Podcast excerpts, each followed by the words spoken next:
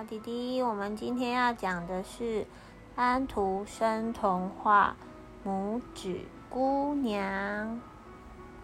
从前有位老奶奶，一直很想有一个孩子，于是她找到了巫婆，为她出主意。巫婆拿出一颗大麦粒，对老奶奶说：“只要把它埋进花盆里，愿望很快就能实现。”老奶奶接过麦粒，高高兴兴地给了巫婆3个银币。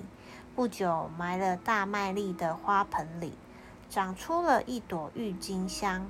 花的正中央坐着一个美丽的小姑娘，她的个头只有半个大拇指这么大。老奶奶高兴极了，给这个小小的姑娘取了一个好听的名字——拇指姑娘。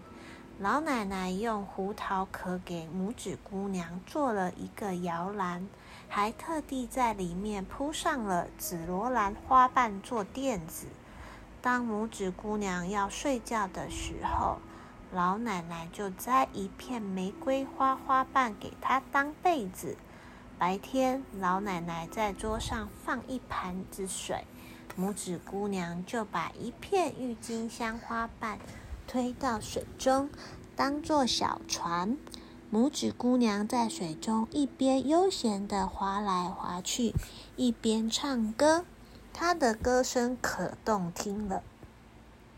一天晚上，拇指姑娘正在胡桃壳摇篮里睡觉，一只老蛤蟆从窗子的破洞跳了进来。它是为它的丑儿子抢妻子的。老蛤蟆包着胡桃壳一溜烟的跑了。拇指姑娘此刻正睡着香呢，一直被老蛤蟆带回了家，她都没有醒过来。老蛤蟆的儿子长得很丑，一双眼睛圆鼓鼓的，身上长满了疙瘩。他看见美丽的姑娘可高兴了，兴高采烈的和老蛤蟆一起布置新房。他们把拇指姑娘放在睡莲的叶子上面，叶子四周都是水，这样就不怕它跑掉喽。拇指姑娘醒过来了，她惊恐地发现自己被困在溪水中的一片叶子上，她害怕极了。老蛤蟆游到叶子边上，向拇指姑娘介绍自己的宝贝儿子，希望她可以跟小蛤蟆一起住在泥巴洞里。可是拇指姑娘一点都不想要嫁给小蛤蟆，也讨厌生活在泥地里。她喜欢的是蓝色的天、五彩的花和自由的空气，但周围是水，根本没办法逃跑。于是她伤心地哭起来，眼泪一串串，滴滴你对的落在溪水中。水里的鱼儿很同情她，趁着老蛤蟆一走开，偷偷咬断了叶子梗子。蝴蝶兄弟让拇指姑娘解下腰上的金带子，一端系在他们身上，一端系在大叶子上，然后拖着大叶子顺着溪流逃走了。突然，一只金龟子从树上飞了下来，一把抱住拇指姑娘纤细的腰，带着她飞到树上去了。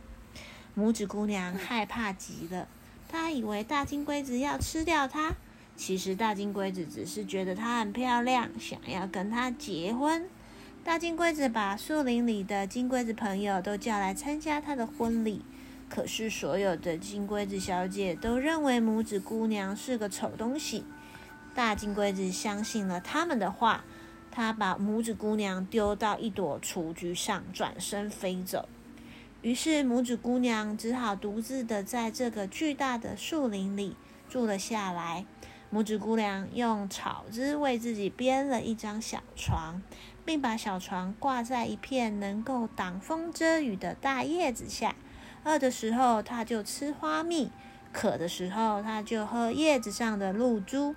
很快的，冬天来了，树枝上的叶子都落了下来，只剩下一根根枯黄的梗子。拇指姑娘没地方住了，又冷又饿的她只好跑到附近的麦田里去找吃的。她来到了田鼠先生的家门口，请求他给自己一点食物，哪怕只是一块小面包也好。田鼠说：“可怜的小姑娘，到我温暖的房子来，跟我一起生活吧。”这可真是一只好心肠的田鼠啊！于是拇指姑娘就跟田鼠先生住在了一起。拇指姑娘非常感激好心的田鼠先生，作为回报，她每天帮他收拾房间，还经常唱歌给他听。然而，好日子很快到了头。田鼠先生的朋友，什么鼠啊？飞鼠，好随便啦。到这里来做客的时候，一眼就喜欢了美丽的拇指姑娘。飞鼠认为拇指姑娘的声音是天底下最好听的，想要娶她做妻子。拇指姑娘不想要嫁给飞鼠，她所喜欢的阳光和天空都是飞鼠讨厌的。要是嫁给了她，就只能永远住在阴暗潮湿的地底了。可是田鼠先生曾经帮助过她，这让她感觉很为难。为了能常见到拇指姑娘，飞鼠在自己的房子里挖了一条长长的隧道，通了田鼠的家里。他经常邀请田鼠和拇指姑娘到隧道里来散步。这天飞鼠邀请了田鼠先生和拇指姑娘到自己的家里做客。在回来的路上，拇指姑娘发现隧道的角落里躺着一只死的燕子，它那美丽的翅膀僵直的站着身，贴着身体，双眼紧紧闭着。这只可怜的鸟儿肯定是被冻死的，因为今年的冬天是如此的寒冷。善良的拇指姑娘看着死去的燕子，心里非常难过。她弯下腰来，在燕子闭着双眼上面轻轻地吻了一下，然后把头贴在她冰冷的胸脯上。等等，这是什么声音？心跳声。是的，燕子还没有死，原来只是冻坏了，失去了知觉。拇指姑娘赶紧回到家，用草编了一张宽大美丽的毯子，把燕子的全身盖满，好使她早日康复。不知道过了多少日子，燕子终于醒过来了。真的太感谢你了，美丽的小姑娘，燕子对着她说。我不久可以恢复体力，又可以在阳光里自由飞翔了。你愿意跟我一起走吗？拇指姑娘想起了飞鼠，想起以后昏天暗地的生活，决定跟燕子一起走。好的，你带我走吧，飞得越远越好，不管去哪里。于是燕子背着拇指姑娘飞走了。拇指姑娘回头看着田鼠先生的房子，默默地说：对不起，好心的田鼠先生，再见了，讨厌的飞鼠。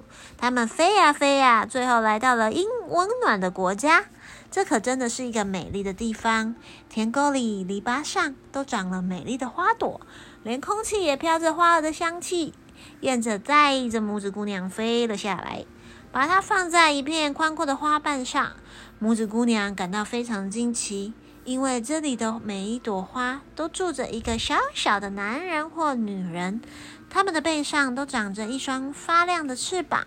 这是一个花仙子的国度，英俊的花仙王子对美丽善良的拇指姑娘一见钟情，他送给拇指姑娘一双水晶般的翅膀。